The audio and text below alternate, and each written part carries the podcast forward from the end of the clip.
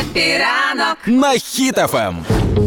Неймовірно несеться в соцмережах. Значить, пані Оксана із Житомирської області вихопила масу Що сталося?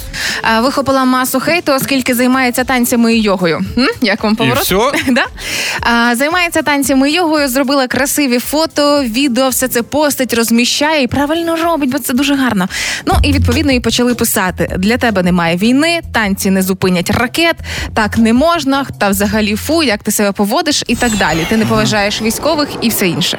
І ясна річ, е, це не, не, не змогло пройти повз, оскільки про це навіть написали житомирські пабліки новинні. Ого, Ну, при, при, причому мені здається, тому що я завжди, коли бачу такі коментарі, я заходжу на сторінки цих людей. Це люди, які також е, далеко там, ну знаєш, по-перше, не з ідеальною фігурою, не ідеальною формою. Так. Вони явно там зараз, як вони пишуть, е, для тебе немає війни, вони сидять, пишуть на дивані. Це десь у Теж себе. не на війні, як правило. Так, так, це виходить. е, Ну їм лиш би щось таке комусь написати. Бо І не залишився осторонь хлопці чоловік цієї пані. І іронія в тому, що він військовий, який зараз нас захищає, який зараз воює.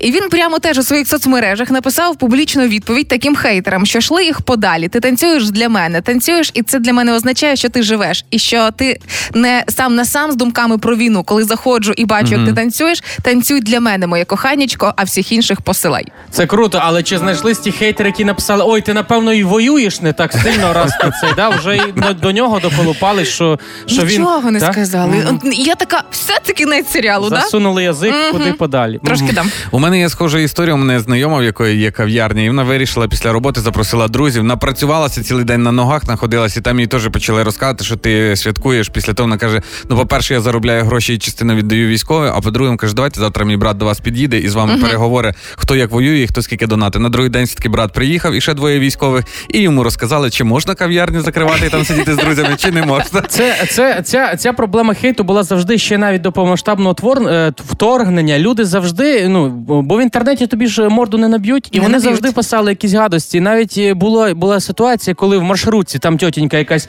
е, а чого ти не уступиш місце молодому хлопцю? Давай встань, я така, а він стає, в нього протези. А, це була Це така. Да, це було, і він на протезах, і вона така.